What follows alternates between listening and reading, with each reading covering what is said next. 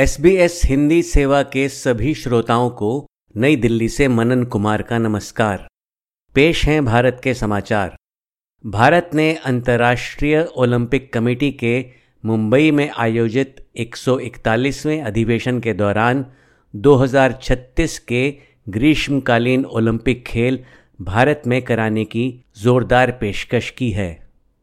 प्रधानमंत्री नरेंद्र मोदी ने Olympic committee के सम्मेलन को संबोधित करते हुए जी ट्वेंटी समेत कई आयोजनों का ज़िक्र करते हुए कहा कि ओलंपिक्स का आयोजन करना 140 करोड़ भारतीयों का सपना है और भारत इन ओलंपिक्स के सफल आयोजन के लिए कोई कसर नहीं छोड़ेगा। सबके सामने 140 करोड़ भारतवासियों की भावना ज़रूर रखना चाहूँगा। भारत अपनी धरती पर ओलंपिक्स का आयोजन करने के लिए बहुत उत्साहित है।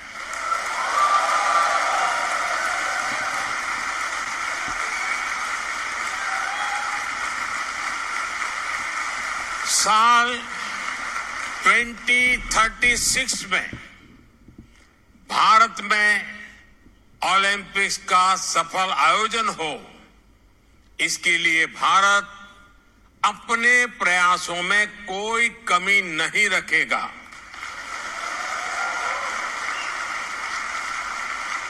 ये 140 करोड़ भारतीयों का बरसों पुराना सपना है। प्रधानमंत्री मोदी ने यह पेशकश अंतर्राष्ट्रीय ओलंपिक कमेटी के अध्यक्ष थॉमस बाख की मौजूदगी में की। श्री बाख ने कुछ समय पहले कहा था कि आईओसी को पता है कि भारत में ओलंपिक्स आयोजन करने के लिए काफ़ी रुचि है और ज़ाहिर तौर पर इस पर गंभीरता से विचार किया जा रहा है। मुंबई में श्री बाख ने 2028 लॉस एंजलिस में खेले जाने वाले ओलंपिक्स में क्रिकेट समेत पाँच नए खेल शामिल करने की घोषणा भी की। Regard uh, to uh, the sports uh, program of uh, Los Angeles uh, 28, the uh, IOC had to take uh, three different uh, decisions. First, it was uh, Los Angeles uh, organizing uh, committee to uh, introduce uh, five uh, uh, new sports.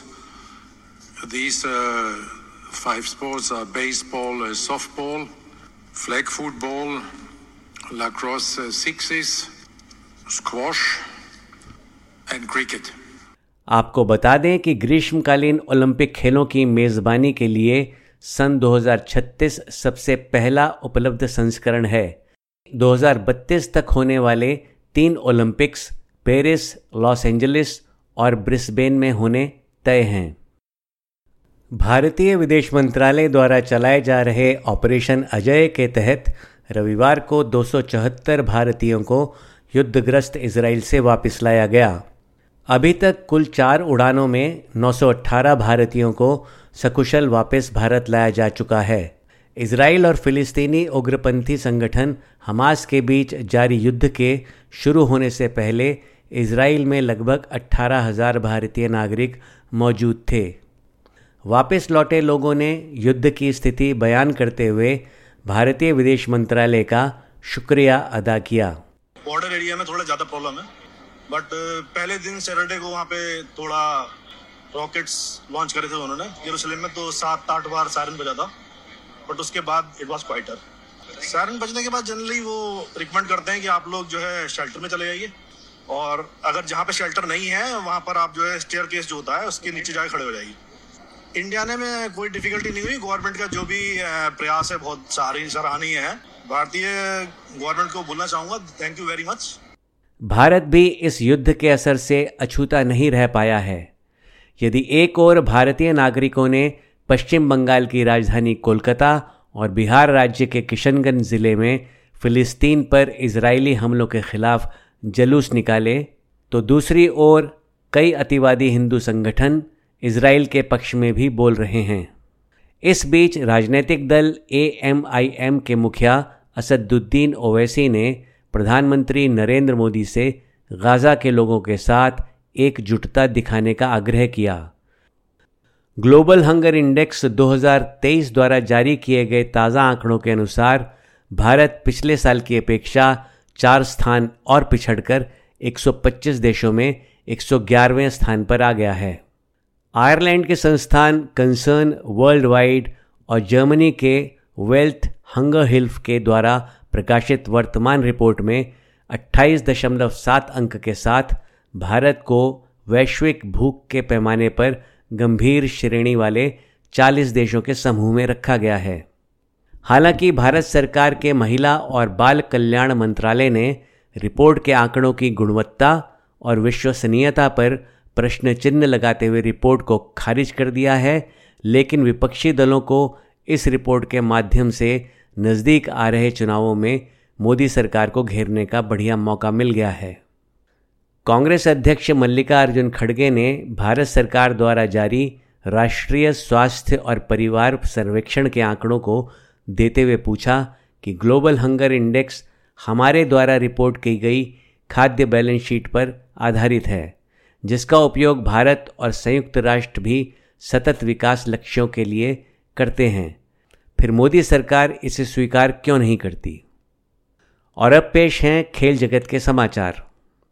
Bharat में खेले जा रहे एक दिवसीय cricket विश्व cup में रविवार को अफ़गानिस्तान ने भारी उलटफेर करते हुए पिछले विश्व कप चैंपियन इंग्लैंड को उनहत्तर रनों से हरा दिया।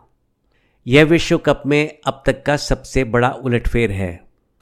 राजधानी दिल्ली के फिरोज शाह कोटला मैदान पर अफ़गानिस्तान द्वारा दिए गए दो रनों के लक्ष्य का पीछा करते हुए इंग्लैंड की टीम 40.3 ओवर में मात्र 215 रन पर ऑल आउट हो गई। अफ़गानिस्तान के लिए सलामी बल्लेबाज रहमानुल्ला गुरबाज ने रन आउट होने से पहले सत्तावन गेंदों में 80 रनों की आतिशी पारी खेली। गुरबाज ने इब्राहिम जादरान के साथ पहले विकेट की साझेदारी में 16 ओवर में 114 रन बनाए। जबकि विकेट कीपर इकराम अली खील ने अट्ठावन रनों का योगदान दिया। इंग्लैंड की ओर से आदिल रशीद ने 40 रन देकर तीन विकेट और मार्क वुड ने 50 रन देकर दो विकेट चटकाए इंग्लैंड की ओर से हैरी ब्रुक के छियासठ और डेविड मलान के 32 रनों के अलावा कोई और बल्लेबाज अफगानी गेंदबाजी के आगे टिक नहीं सका।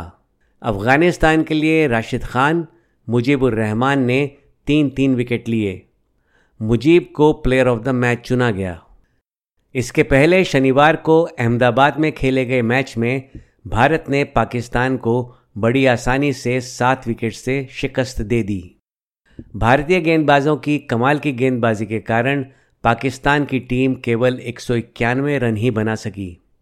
भारत की ओर से पाँचों गेंदबाजों हार्दिक पांड्या, जसप्रीत बुमराह मोहम्मद सिराज, रविंद्र जडेजा और कुलदीप यादव ने दो दो विकेट लिए। पाकिस्तान की ओर से मोहम्मद रिजवान ने उनचास और बाबर आज़म ने 50 रनों की शानदार पारी खेली। मोहम्मद सिराज द्वारा बाबर को आउट करते ही पाकिस्तानी टीम का किला डहने लगा और उसके अगले छः विकेट 10 ओवर में केवल 36 रन जोड़कर आउट हो गए। भारतीय कप्तान रोहित शर्मा ने तिरसठ गेंदों पर छियासी रन और श्रेयस अय्यर ने बासठ गेंदों में तिरपन रनों की पारी खेलकर भारत को जीत दिलाने में अहम भूमिका निभाई। प्लेयर ऑफ़ द मैच का पुरस्कार जसप्रीत बुमराह को मिला। उन्होंने सात ओवर में मात्र 19 रन देकर दो विकेट लिए। इसी के साथ आज के समाचार समाप्त करने की अनुमति दीजिए। नमस्कार।